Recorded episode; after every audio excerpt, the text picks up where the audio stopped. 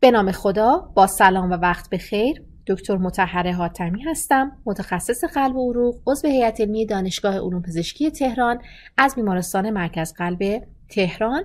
با ارائه پاسخ case discussion شماره 72 در خدمتتون هستم. کیس ما خانم 35 ساله با سابقه فشار خون مزمن از چهار سال قبل هستند که روی درمان والسارتان قرار داشتن.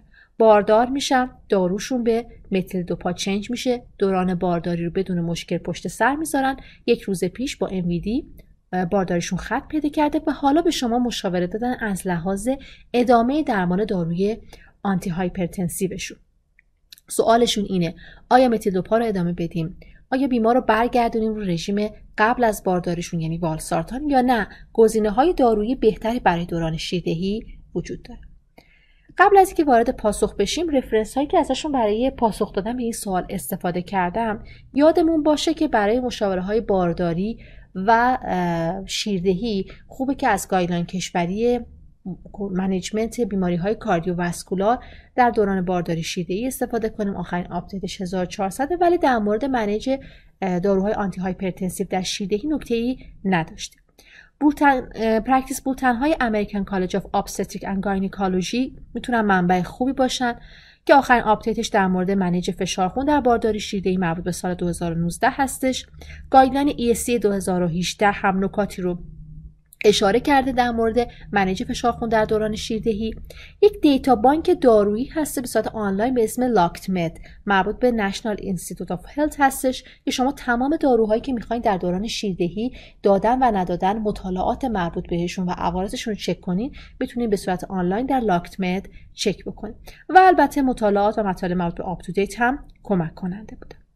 تمام این reference هایی که خدمتتون گفتم تقریبا نظراتشون در مورد manage فشارخون در دوران شیردهی با همدیگه یکسان و compatible بودش.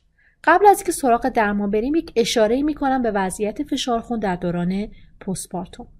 بلافاصله پس از زایمان به خاطر blood loss و به خاطر اثر داروهای analgesic بیماران یه افت فشاری رو تجربه می‌کنن. اما تقریبا 72 ساعت بعد از ختم بارداری به خاطر جابجایی extravascular fluid به داخل intravascular فشارخون دچار یک rise ی میشه به نسبت دوران قبل از بارداری.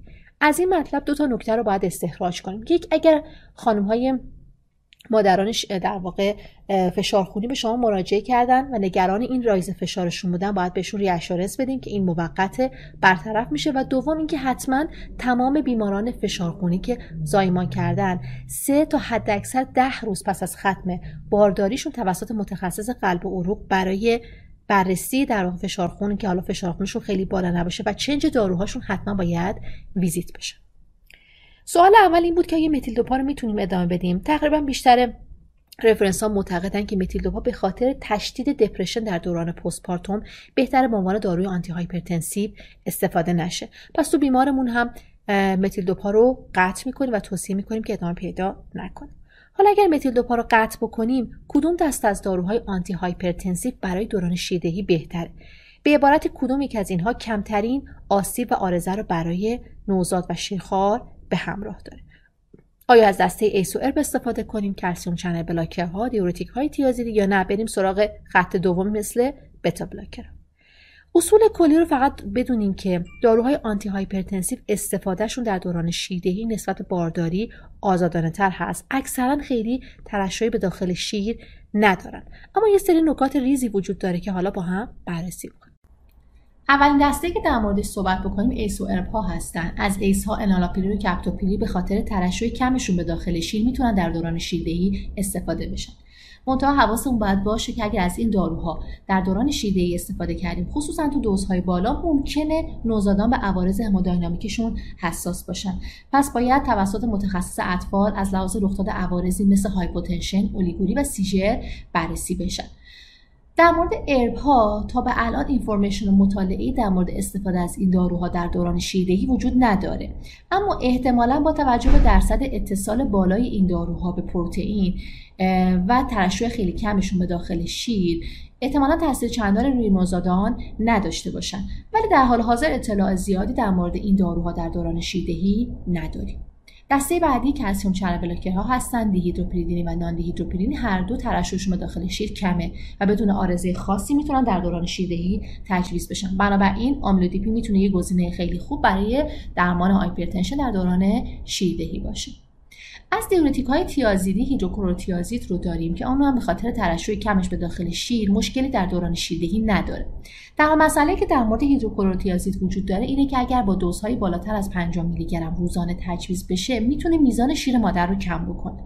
بنابراین توصیه اینه که اگر از هیدروکلوروتیازید استفاده کردیم با دوزهای کمتر از 50 میلی گرم روزانه استفاده بشه. یه نکته در مورد فروزماید به عنوان داروی خط دوم hypertension اگر بیماری داشتیم که با crisis hypertension اومد و ادم همزمان داشت میشه از فروزماید به صورت موقت در حد 5 روز با دوزهای کم که روی شیردهی تاثیر نذاره یعنی در حد 20 daily یا 20 BID استفاده کرد. beta blocker ها به طور کلی داروهای antihypertensive خط دوم حساب میشن. اما اگر مریضی بود که با داروی دیگه فشار خونش کنترل نشد میشه از beta blocker ها هم به عنوان داروی antihypertensive استفاده کرد. از این دسته پروپرانولول متوپرولول و لابتالول ترشحشون به داخل شیر کمه. بنابراین گزینه های خیلی خوبی هستن. برعکس آتنولول نسبتا زیاد داخل شیر ترشح میشه. بنابراین بهتره از آتنولول استفاده نشه. در مورد کارودیلول و بیزوپرولول تا الان اطلاعاتی وجود نداره. پس بهتره که اگر می‌خوایم از دسته beta blocker ها انتخاب بکنیم پروپرانولول و متوپرولول رو انتخاب بکنیم. اگه یه جمع‌بندی بخوام بکنم در مورد درمان antihypertensive در دوران شیردهی به طور کلی دستمون نسبت به دوران بارداری بازتر هستش و احتمالا مصرف همه داروها مشکلی ایجاد نکنه. ولی گزینه های خوبی که در دوران شیردهی داریم یکی آملودیپین هستش هیدروکورتیازید با دوزهای کم پروپرانول و متوپرولول رو می‌تونیم استفاده کنیم و با احتیاط از انالاپریل و همیشه استفاده کرد به عنوان نکته پایانی ممکنه مادر شیرده از شما سوال بکنه که آیا زمان شیردهی و زمان خوردن دارو می‌تونه مهم باشه؟ میشه یه زمانی شیردهی داشته باشه که کمترین میزان دارو وارد بدن نوزادش بشه؟ بالطبع هر کدوم از این داروها اگر در دوران trough level شون مادر شیردهی داشته باشه کمترین میزان ترشح رو به داخل شیر و کمترین ورود رو به بدن نوزاد خواهد داشت. پس یه توصیه کلی می‌تونه این باشه که قبل از خوردن داروی antihypertensive شیردهیشون رو انجام بدن و بعد داروشون رو استفاده بکنن خیلی ممنون از توجهتون. امیدوارم این ویدیو آموزشی براتون مفید واقع شده باشه.